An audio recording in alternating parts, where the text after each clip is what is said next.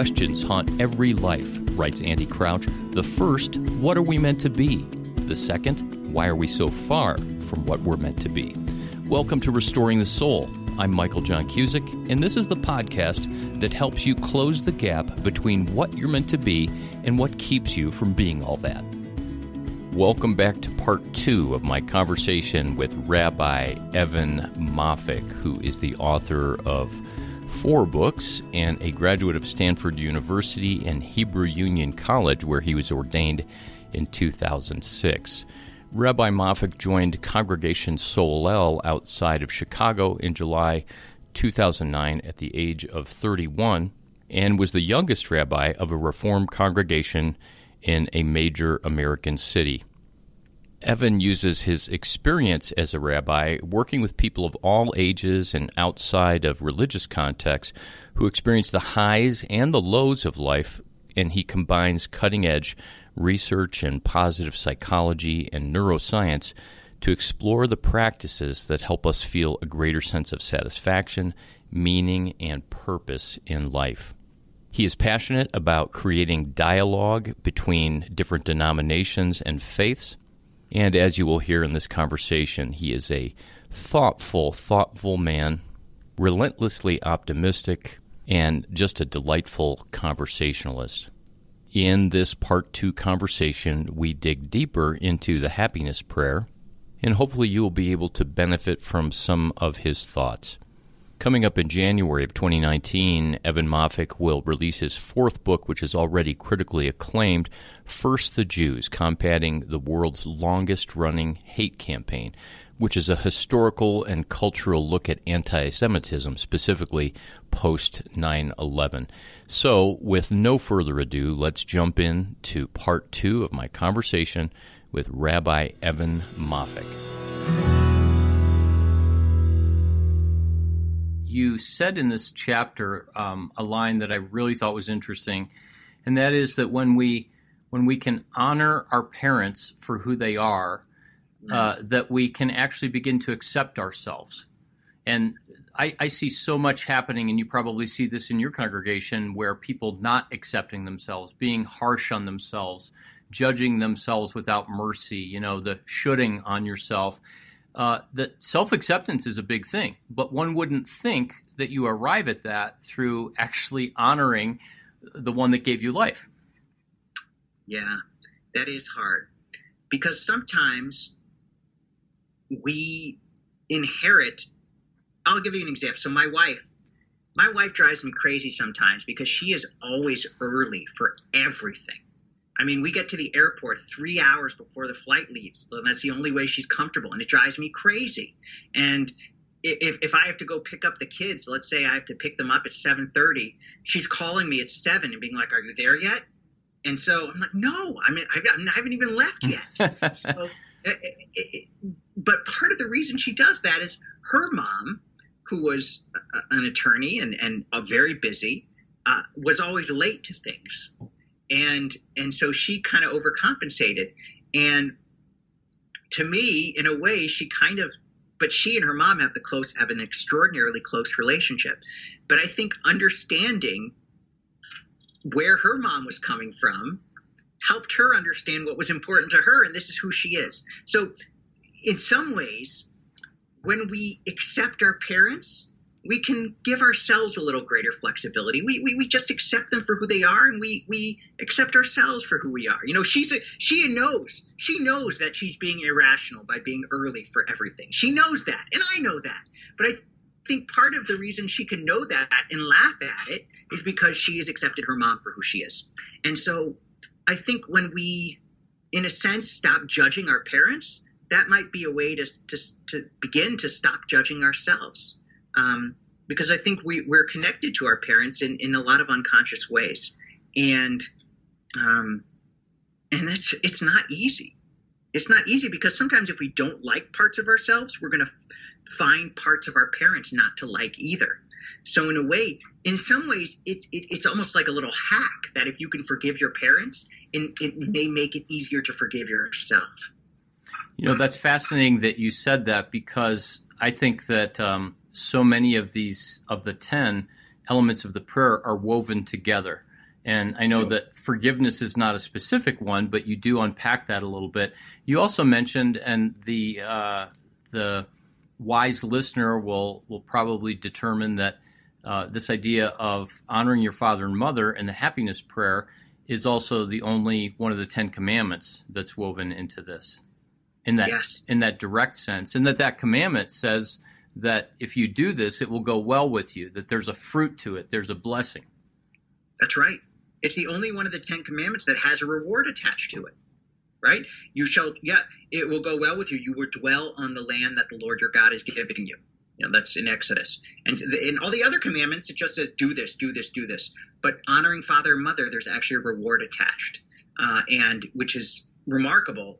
Uh, and I do think there is a there is a kind of cosmic reward uh, when we honor our father and mother. Um, of course, that's not the reason we should do it, but you know, I've conducted probably 500 funerals, give or take, and I do I see situations in which there's no peace between parents and children, and I've seen situations where there's a sense of peace and they've accepted each other. They may not be best friends, but there is a sense of just greater happiness when you can reach some kind of reconciliation and acceptance, kind of like Jacob and Esau in the Bible. I mean, they're brothers, not parent, but they don't speak for 20 years.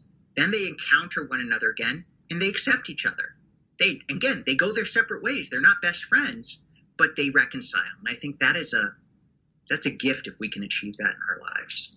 Yeah, and that was a, a major reconciliation, even by today's standards, of s- stealing a birthright and deceiving and lying to your dad. And um, you know, I I'm just struck again as we're talking about these that these are not pithy little individual optimistic thoughts that if you do these, then God's going to somehow bless you or reward you, but rather these are things that represent a life well lived, and these are things that if you do these, the consequences are going to generate goodness and happiness. Yeah, yeah, it's not happiness. That that's one of the major differences between happiness and pleasure. Pleasure, nothing wrong with pleasure. Getting a massage, having a great meal. We can all think about certain things that, that are pleasurable, and that's wonderful, that's important. But that's not happiness. Happiness is a long lasting satisfaction. It's a sense of looking back on our life and knowing that it's been well lived.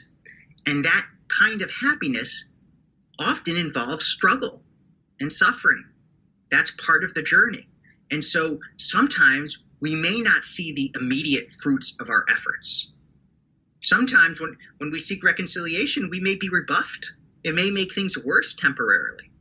But these are long-term goals. And that's why that that's why this prayer still has power. That's why for 2000 for 2000 years we've been saying it because there's some time-tested wisdom in here. I mean that's one of the reasons i think our religious traditions last is because they really do contain wisdom that affirms life. And and that's why to me that this prayer is so powerful because it's been road tested for a good 2000 years so the next one in the prayer is this idea of kindness. And one might say, well, you know, everybody knows why you should be kind, but it strikes me that one of the things we most desperately need in our world today is kindness. So talk about and unpack that one. That's my favorite chapter. You know, that that's the one I'm always working on. Um, because yes, we know we should be kinder and we teach our children manners and hopefully we teach them to be kind. But we just look at the world around us look at politics look at the way people treat each other and we know that they're that we're lacking in a lot of kind we're, we're lacking in kindness. And i think there are a couple reasons for this. Kindness is sometimes harder than we think. Uh, we live in a competitive society. We are always trying to win at something. And when we're kind we can see that as as being too soft. That if we're kind, we're going to be taken advantage of. People then back off and they're not kind. Kindness puts us in a vulnerable position because we can be rejected.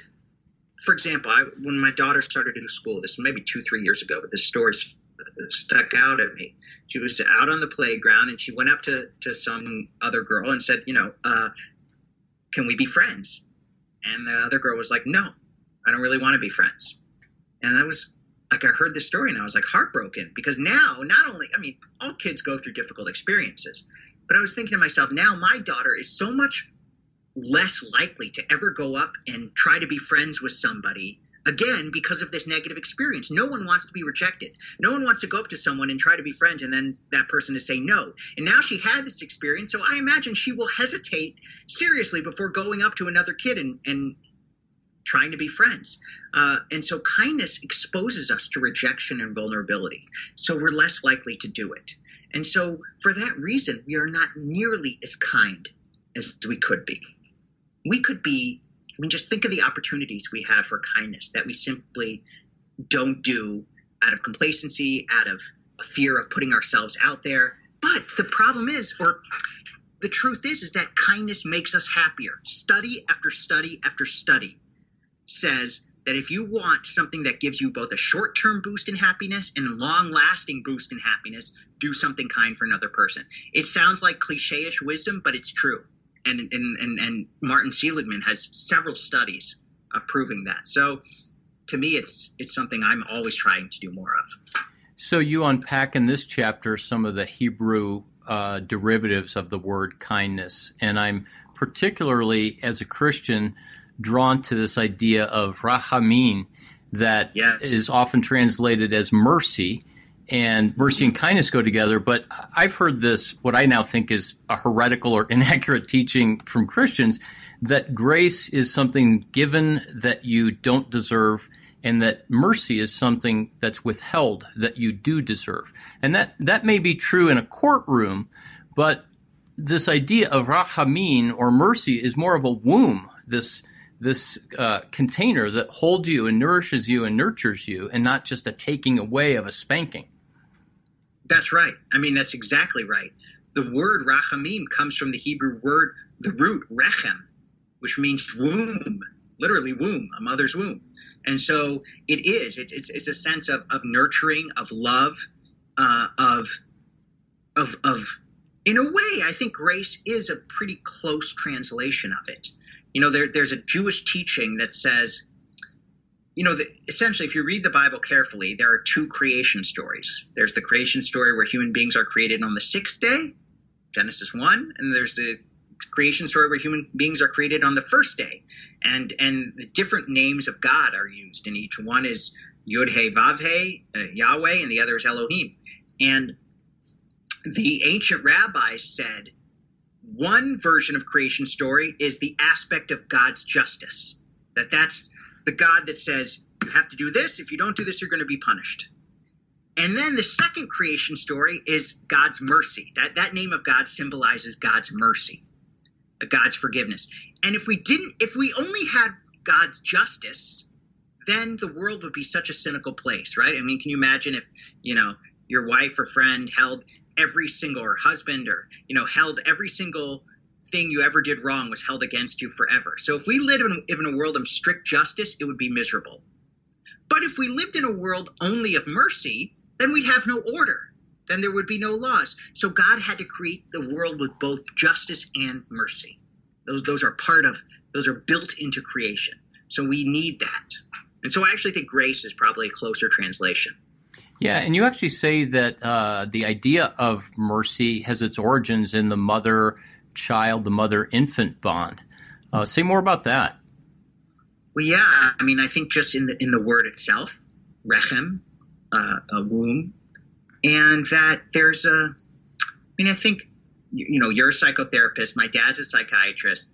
There's a lot of our way of looking at the world that comes from childhood, and there's no closer bond than the mother-child bond early in life. And so I think a lot of our ways of looking at the world come from that experience. And so a notion of unconditional love, of mercy and forgiveness, you know, we, we, you know, little children do awful things sometimes, um, but we forgive them. We, we, we, because we love them and we understand that that's part of the process of life. So I think this idea of mercy and grace is, is understanding that we will make serious mistakes in life, and um, we need we, we need forgiveness, and we need to forgive others. Now, forgiveness, especially when you're adults, when you're responsible for your actions, there has to be some sort of reconciliation. There has to be remorse and so forth. But the the idea of of, of grace and, and of forgiveness is, is something that's built into the order of creation and, and something that we should embrace. Now, I'm using the word should, but uh, I'm using that in the sense of it will make us happier in the long run. Right, right. Kindness makes us happier in the long run. That's and and so does forgiveness. Uh, so yes, as you said earlier, these chapters are certainly connected. Well, it's interesting. Uh, St. Paul in the letter to the Romans says that it's God's kindness that leads us to repentance, not the fear of wrath or escaping doom or the flames of hell. Uh, that there's actually something about kindness that's compelling, that makes us want to then be kind. Yeah, I think, I think so. I mean, I think that's that's in and out. Hopefully, that's what leads yes. us to the, the kindness. You know, I, I sometimes it is fear.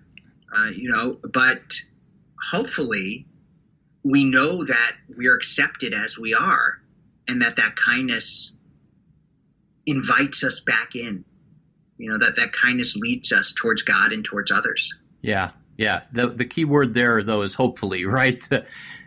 As is always the case. So your next chapter was keep learning, and this is one that somebody could easily divide into sacred and uh, secular. But you see, and Jews in general see learning as you know one of the highest forms of worship. Oh yeah, lifelong learning is essential to to growing as a person. I mean, God built us to grow. We're not static. We're always changing.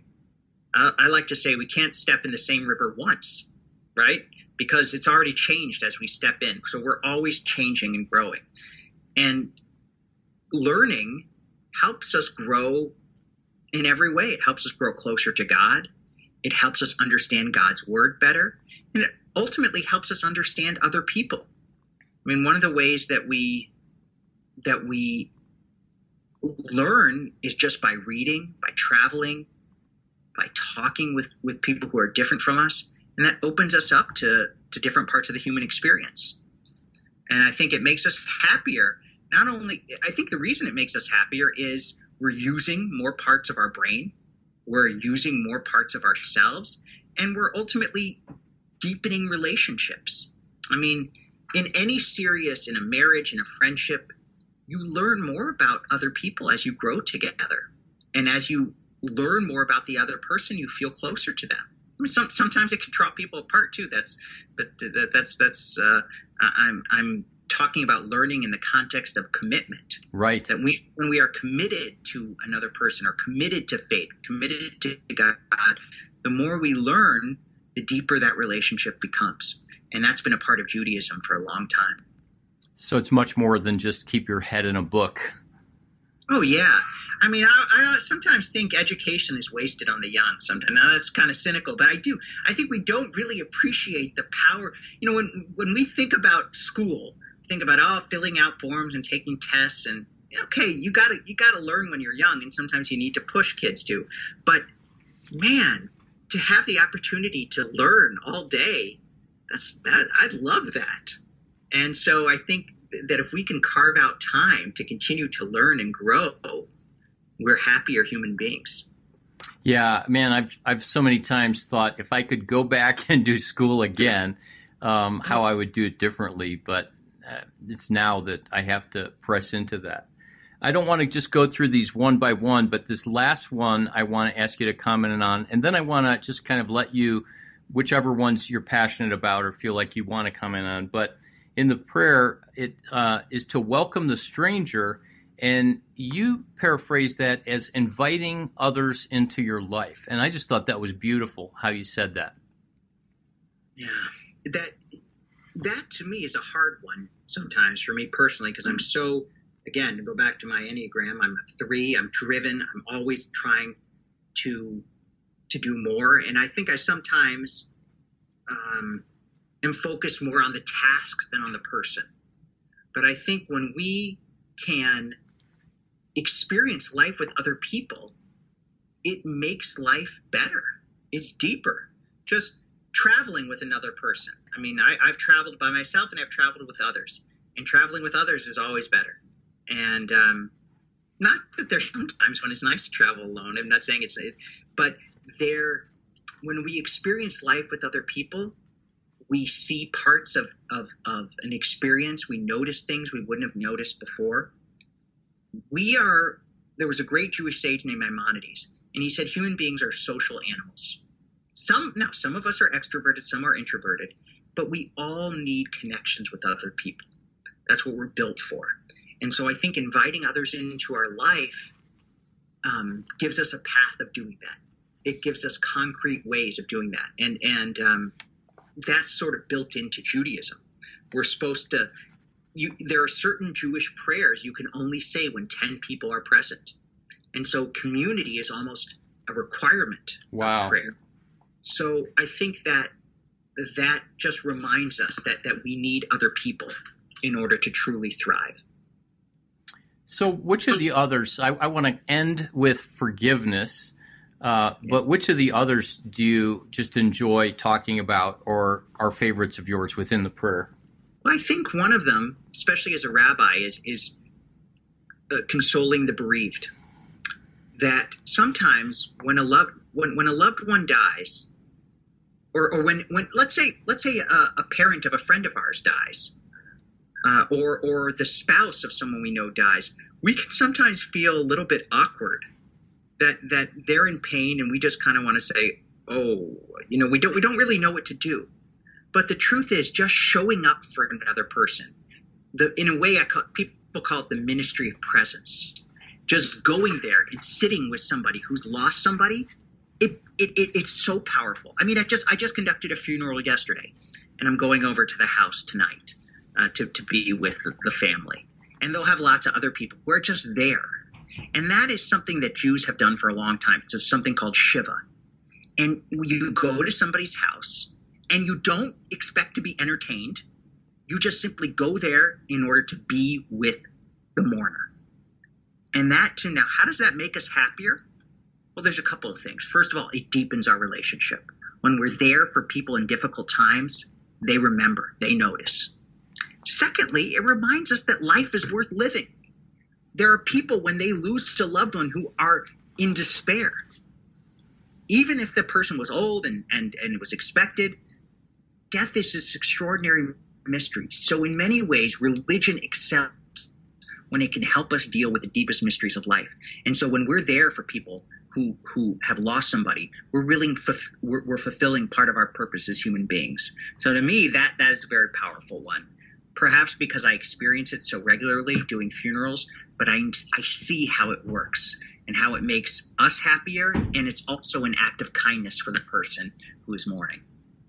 And so many of these things, and this might contradict what I said earlier about, you know, that if uh, uh, someone is kind to us, that makes us want to be kind, or I think I said that in the context of God's kindness. Um, it's so easy to not do these things uh, that that the the default setting is nah. I'll just I'll just focus on what's easy, or I'll do what benefits me. But all these things draw us up and out of ourselves. That's exactly it. it, it uh, none of these things are really. Um, all of them are directed towards the outer community. In fact, that is a slight criticism of this book. Uh, not of this book, really. Book's perfect. Let me assure you. It, it's it's almost a. It is a critique of this approach to happiness because there's very little in this prayer that's about self-care. It's all outer directed. And that that's perhaps because these were rabbis from 2000 years ago the idea of the individual separate from the community did not exist. The individual is a notion uh, that's really 17th modern idea. There's nothing in here. Like I, I like to journal. I like to write things down, and, you know, I think that makes me happier. But that isn't part of this happiness prayer. So this isn't something where I say you do these 10 things and that's all you have to do and you're going to be happy for the rest of your life. No, this isn't totally 100% complete. And so I do think that sometimes we do need to take care for ourselves. But these practices, but I almost think in today's society, it's so focused on the self that we need something to push us out of ourselves a yes. little bit. And that's why this prayer is important in this day and age. Yeah, there is a uh, pathological form of focusing on yourself, and there's a, a very healthy way that can make us thrive and flourish. And I, I loved, for me, in the season that I encountered this book, it helped lift me kind of up and take my eyes off myself. Yes, yes, that it, it I think as human beings, we need to be pushed out of ourselves sometimes. And I think that it's so easy today in this world to, to, to fall into ourselves. You know, we, we have our phones. Uh, we, we, we don't even have to socialize very much if we don't want to. We don't have to talk to people that are next to us because we can just pick up our phone and read our email or, you know, read an article. And so sometimes we need a little push to get outside of ourselves. So, as a rabbi who cares for the people in your congregation, and when there are people that are struggling with depression or mood disorders or, or bona fide mental illness, how do you approach them? Because on the one hand, you hold these as core values, and you know you are not saying, "Hey, just just do these things and you'll never be depressed." Um, but how do you come alongside people in a proactive way when they're hurting, especially with the presence of pain or suffering? Well, I'm always very clear that I'm not a licensed therapist or psychologist, and so I refer people a lot to to psychologists and therapists that I know, uh, especially if you know I may if somebody needs, let's say, marriage counseling, maybe I'll sit down with them for one session, but I know that unless it's you know something dealing with the death of a, of a parent where i can at least provide some kind of experience about mourning and so forth usually i refer to somebody else uh, but i see my role more about helping people recover a sense of meaning you know I'm, I'm not going to be able to solve depression or solve ocd or or you know deal with with deeper issues in a marriage but i can help people see that their lives are not that there's more to life than in just themselves, that there's a deeper purpose, that that that we're here for a reason. And that to me is in some ways I'm I'm just a defender of that idea. And I can help remind people of that idea. And I'm there for them. So uh, I think it's dangerous sometimes if, if as a pastor or rabbi we try to do too much uh, because there are you know there are so many different deeper issues uh, that, that that can be addressed, and and there are issues that can be addressed with with medicine and drugs and things like that. I mean, not, not drugs as in negative as in illegal drugs. I'm talking drugs, regular uh, drugs, and so I'm not qualified for that. But I do believe that that I'm a, a defender of of the idea that life has purpose and meaning, and sometimes we need someone to remind us of that. So let's close out with the idea of forgiveness because this is an issue that is, I think, so misunderstood in terms of what it is or is not. And I'm sure that apart from this prayer, that you deal with that as well from a uh, a rabbinic caregiving perspective. So, um, talk about forgiveness, the importance of it, and how it can lead to happiness because it can sometimes, maybe for Christians who forgiveness through uh, Jesus' prayer of forgive us our sins as we forgive others, that it's assumed that it's normal. But I think it was C.S. Lewis who said, Every, everyone thinks uh, that forgiveness is a wonderful idea until they have something to forgive. so, what is it about this? I think sometimes with forgiveness, we confuse it with condoning. We say, if I forgive that person, then I'm saying what they did was okay. I'm saying that they lied or they stole something from me or they hurt me. And if I forgive them, I'm saying I really don't care and that's okay. And that's not. Forgiveness isn't condoning. Forgiveness is moving on. It's not letting that person take up psychic space in our brain and our emotions. And so I, that's why I think forgiveness is like a it's a relief. It's getting rid of a burden we're carrying around in our head. We're kicking that person out of our mind by forgiving them in a sense. And so I think sometimes we are we hesitate to forgive because we see it as a form of condoning. And so that's one of the first things I try to tell people is you're not you're not saying what that person did was okay. You're simply saying you're not going to let it um, shape your life. And forgiveness doesn't mean that that there isn't punishment. I mean, if you know, I, I tell the story in the book about that, that Malcolm Gladwell uh, shared about um, a family he knew. Uh, I'm forgetting the very strict uh, uh, Christian sect. Um, Mennonite. I think he's Mennonite. Mennonite. Yeah. Yeah. And they forgave somebody who murdered their daughter, which was, uh, you know, almost, it's very hard to even imagine that. That didn't mean they didn't want that person to go to jail, which he did. You know, they weren't saying, because I forgive you, you're free to go on, you know, uh, and, and, and live like a free person and you're, you know, you're a, a hero. No, that person went to jail. That person paid for their, for their crime. But the parents said, we're not going to let that person who committed this awful act, we're not going to let that person loom in our lives as this presence anymore. And I found that, I just found that enormously powerful. Uh, uh, so I, I think that's what forgiveness requires in some way. It's a gift we give to ourselves, and it's not easy. It's very painful, but sometimes we need that's where a rabbi or therapist or pastor can be an outside voice to help us see that truth, uh, to, to see how if we forgive, we'll ultimately be happier. It sounds too good to be true that yeah. if we if we just forgive, or if we just welcome people into our lives, or if we uh, just have lifelong learning. But there's something about the sum of all of these where when I'm looking at them on paper now, and as I read the book, it's like, yeah, that just makes sense. Um, yeah. And so uh, you you said uh, that happiness is not the destination; it's the path. Mm. As we wrap up, comment about that path. I think you just hit the nail on the head. That it's these cumulative actions. And this all goes back to something that may sound superficial, but I the, the superficial truth is people who are religious, who, who, who have a religious affiliation, belong to a church or synagogue, they are happier. Survey after survey, Gallup survey said people who are part of a religious community are happier than people who are not. Why is that? I believe it's because they try to do the things that are in this prayer. Not all religious people do but that when the, that religion calls upon us to get outside of ourselves, and these actions bring us outside of ourselves, and they slowly, cumulatively, over time, lead us to live a life well lived. That sounds kind of circular, but they they they guide us in in what is truly a meaningful life. What I, as a person of faith, would say God created us for but you don't have to be a person of faith to to do these things. You can be a secular person and say, I'm doing these things because they make us happier.